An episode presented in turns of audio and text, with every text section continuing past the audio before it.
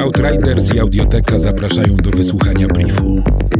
Cotygodniowego przeglądu ważnych informacji ze świata.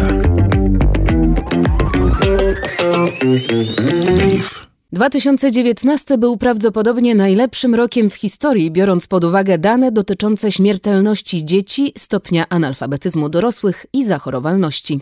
Jeszcze w 1950 roku 27% dzieci umierało przed ukończeniem 15 lat, teraz jest to około 4%. 50 lat temu większość ludzi na świecie była niepiśmienna, a obecnie prawie 90% dorosłych potrafi czytać i pisać. Poziom edukacji kobiet rośnie szczególnie szybko.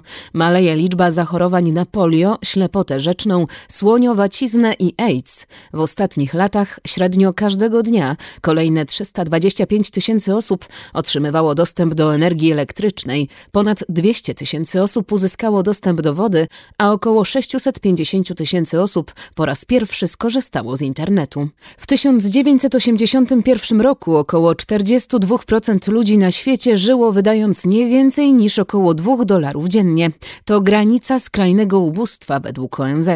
Obecnie około 10% ludności świata żyje za nie więcej niż 2 dolary dziennie. Trzy rzeczy są jednocześnie prawdą. Świat jest znacznie lepszy, świat jest straszny i świat może być znacznie lepszy, podsumowuje Max Rosser, ekonomista.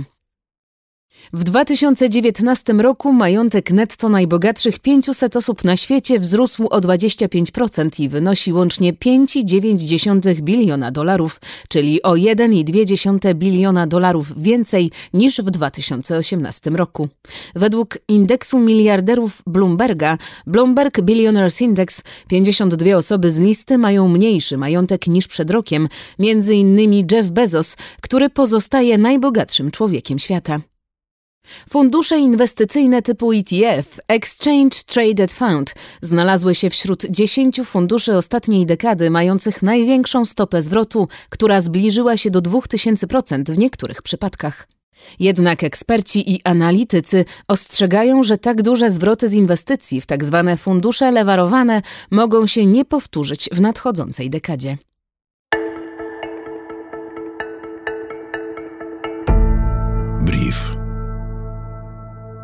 Naturalna długość życia ludzi wynosi około 38 lat. Wynika z nowej metody badań długości wieku na podstawie analizy DNA.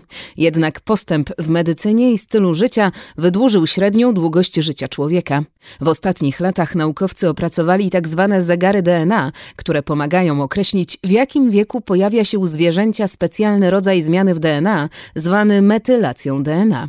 W badaniu wykorzystano 252 genomy, kompletne sekwencje DNA gatunków kręgowców. Następnie porównano te genomy z inną bazą danych zawierającą informacje o długości życia zwierząt. Dzięki temu naukowcy oszacowali długość życia gatunków kręgowców na podstawie miejsca metylacji DNA w 42 określonych genach.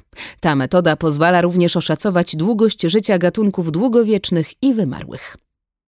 Specjaliści w dziedzinie biologii starzenia się organizmu opisali rzadko rozpoznawaną, ale powszechną chorobę, która w znacznym stopniu przyczynia się do wielu dolegliwości zdrowotnych, chorób serca, cukrzycy, raka, zapalenia stawów, depresji i choroby Alzheimera.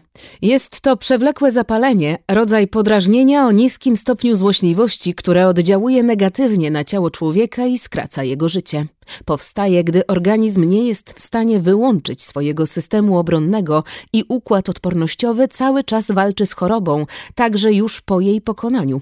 Czynnikiem zapalnym takiego stanu może być bakteria lub grzyb, narażenie na kontakt z obcą substancją, np. azbestem, lub pojawienie się choroby autoimmunologicznej.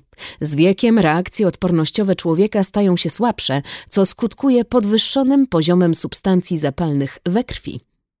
Zdrowa dieta, ćwiczenia, prawidłowa waga, unikanie stresu i niepalenie papierosów oraz dobry sen pomagają ograniczyć, a nawet odwrócić negatywne skutki chronicznego stanu zapalnego w organizmie. Ponadto według naukowców kontakt ze sztuką wydłuża życie człowieka. U ludzi w wieku powyżej 50 lat, którzy chodzili do muzeum lub teatru raz w miesiącu, a nawet raz na kilka miesięcy, odnotowano podczas trwającego 14 lat badania zmniejszenie ryzyka śmierci o 31%. Brief Outriders. Nowe wydanie co piątek do posłuchania na lekton.audio ukośnik brief. Brief. Powtórki przez cały kolejny tydzień na Spotify i w Twojej aplikacji podcastowej. Brief.